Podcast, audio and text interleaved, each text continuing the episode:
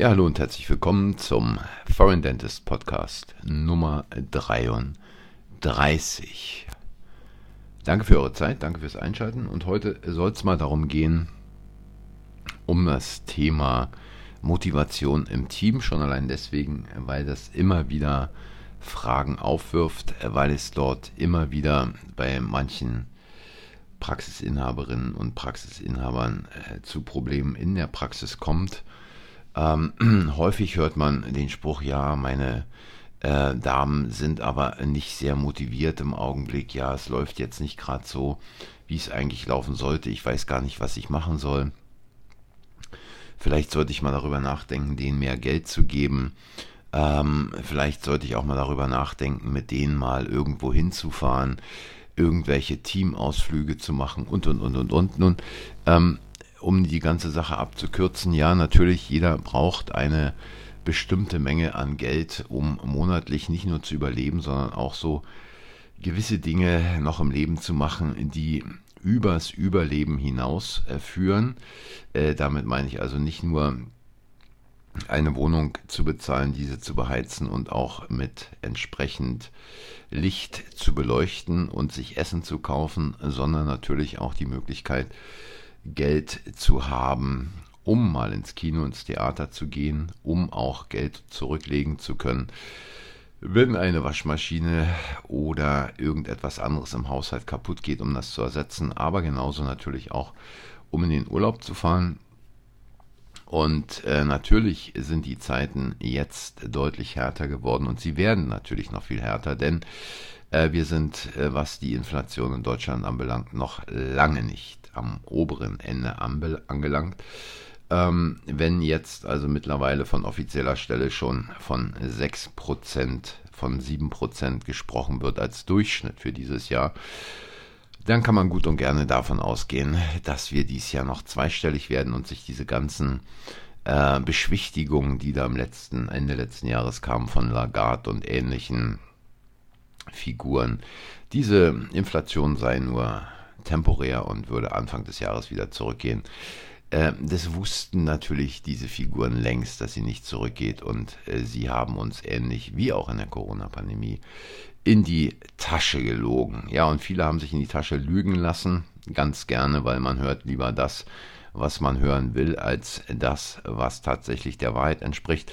Also wie gesagt, auch da werden Helferinnen kommen, werden Helferinnen nachfragen, wie es denn äh, mit dem Geld aussieht, ob da nicht mal eine Gehaltserhöhung äh, vielleicht im Raum steht. Aber so eine Gehaltserhöhung äh, führt keineswegs zur Motivationserhöhung. Ähm, es geht einfach darum, äh, innerhalb des Teams be für Bedingungen zu sorgen, ähm, dass alle Teammitglieder den Eindruck haben, an einem gemeinsamen Strang zu ziehen. Ja, jetzt wird der eine oder andere sagen, ja, aber das ist doch völlig klar, wenn wir hier in der Praxis arbeitet, dass wir ja alle an einem Strang ziehen müssen. Ja, ganz so einfach ist es nicht, denn es gibt natürlich in der Praxis unterschiedliche Tätigkeiten, wie jeder weiß. Es gibt die Tätigkeit einer Rezeption, es gibt die Tätigkeit äh, im Stereo, es gibt die Tätigkeit im Zimmer und dann gibt es noch ganz, ganz viele andere Sachen, zum Beispiel auch vielleicht im Praxislabor, die Abrechnung und so weiter und so weiter. Und die Frage ist natürlich, wie werden diese einzelnen Tätigkeiten von jeder einzelnen Mitarbeiterin bewertet? Und ähm, da muss man halt dann einfach mal schauen und muss sich einfach auch mal mit dem Team zusammensetzen, dass man quasi die Merkmale der Arbeit innerhalb der Praxis ähm, mal bewertet von ähm, 0 beispielsweise äußerst schlecht bis 10 äußerst gut. Und da muss man dann einfach mal schauen. Ich gebe euch mal ein Beispiel. Ähm, also welche Entscheidungsmöglichkeiten habe ich zum Beispiel bei einer bestimmten Tätigkeit? Welche Entscheidungsmöglichkeiten habe ich beispielsweise bei der Instrumentensterilisation? Und jetzt sollten also die Mitarbeiterinnen einfach mal gucken, wie viele Entscheidungsmöglichkeiten haben sie bei der Instrumentensterilisation. Null wäre so gut wie keine äh, Entscheidungsmöglichkeiten. Zehn wäre extrem viele Entscheidungsmöglichkeiten. Und dann muss man natürlich auch äh, nicht nur diese Entscheidungsmöglichkeiten heranziehen, sondern auch mal schauen, wie viel Abwechslung gibt es also bei dieser Tätigkeit, wie viele Möglichkeiten zu lernen gibt es bei dieser Tätigkeit und mh, wie viel Möglichkeit der gegenseitigen Unterstützung und des Respekts gibt es bei dieser Tätigkeit, ja.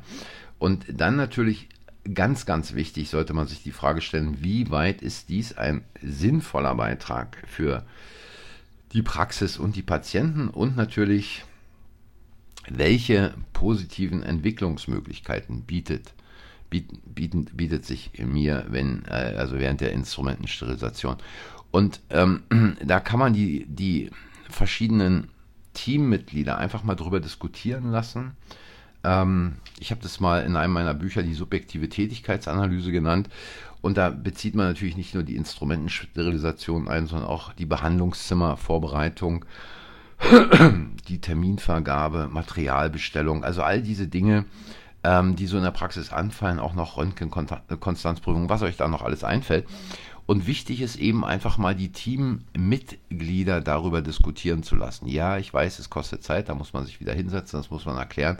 Aber wenn man solch eine Geschichte mal in der Praxis durchführt, dann werdet ihr schnell sehen, wie sich die Mitarbeiterinnen auch ganz, ganz anders mit ihren Tätigkeiten auseinandersetzen, wie sie eigentlich auch den Gesamtkomplex Praxis mal betrachten auf eine ganz andere Art und Weise und wie sie zu Erkenntnissen kommen, die sie vorher einfach nicht hatten und die eigentlich das ganze Team äh, letztlich auch nach vorne bringen.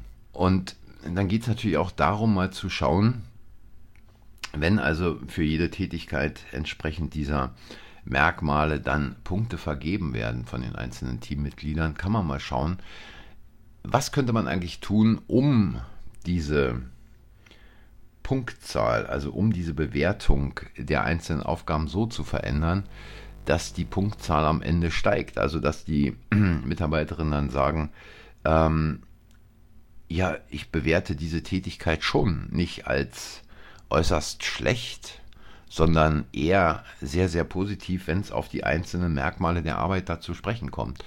Und es ist quasi ein Prozess, den man auch nicht in einer Teamsitzung abschließt, den man in einer Teamsitzung beenden kann, sondern ein kontinuierlicher Prozess, wo man also ein, zwei ähm, Team-Meetings wirklich mal äh, sich die Zeit nehmen sollte, um es zu besprechen. Und dann äh, jetzt haben wir es besprochen und jetzt ist gut, wir haben ja mal drüber geredet, sondern wirklich diese Dinge auch auf der Agenda belassen und dann beispielsweise nach äh, einem halben Jahr erneut wieder darauf zurück zu, äh, zurückkommen und schon auch sehr aktiv darauf zurückzukommen und diese alten Bewertungen, die also dann quasi sechs Monate vorher vorgenommen wurden, äh, nochmal hervorzunehmen und einfach mal den Teammitgliedern auch zu widerspiegeln, was die Antworten damals waren, um zu gucken, welche Veränderungen haben sich denn in der Zwischenzeit ergeben und wie betrachten die Mitarbeiterinnen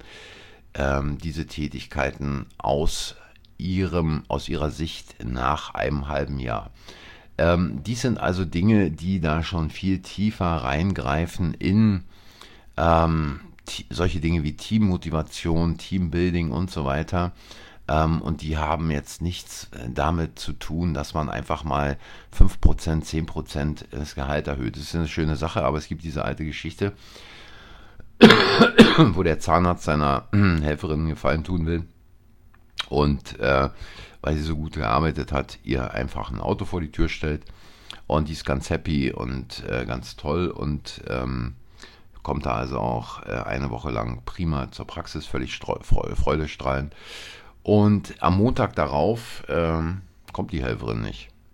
Ähm, kommt nicht zu spät, kommt nicht nach einer Stunde, kommt nicht nach zwei Stunden. Und der Chef macht sich Gedanken und äh, ruft dann bei der Helferin an und äh, fragt, ja, sagen Sie mal, was ist denn los? Ähm, wir sind hier noch nicht in der Praxis angekommen, wir machen uns schon Sorgen. Und die Helferin sagt, ja, Chef, ich würde gern kommen. Ja, aber was, was, was, was ist denn, warum kommen Sie denn nicht?